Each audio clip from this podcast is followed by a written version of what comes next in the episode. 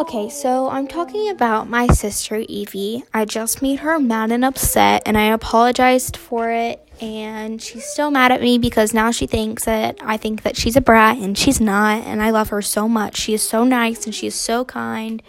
And I love when she helps me out, and I love to play teacher with her and all of the fun games we play together. And she makes me laugh and she makes me smile, even though sometimes I don't want to play teacher with her, and then I regret not playing teacher with her, and I get sad about it. And I love Evie so much, and she means the whole world to me, and I love her so much.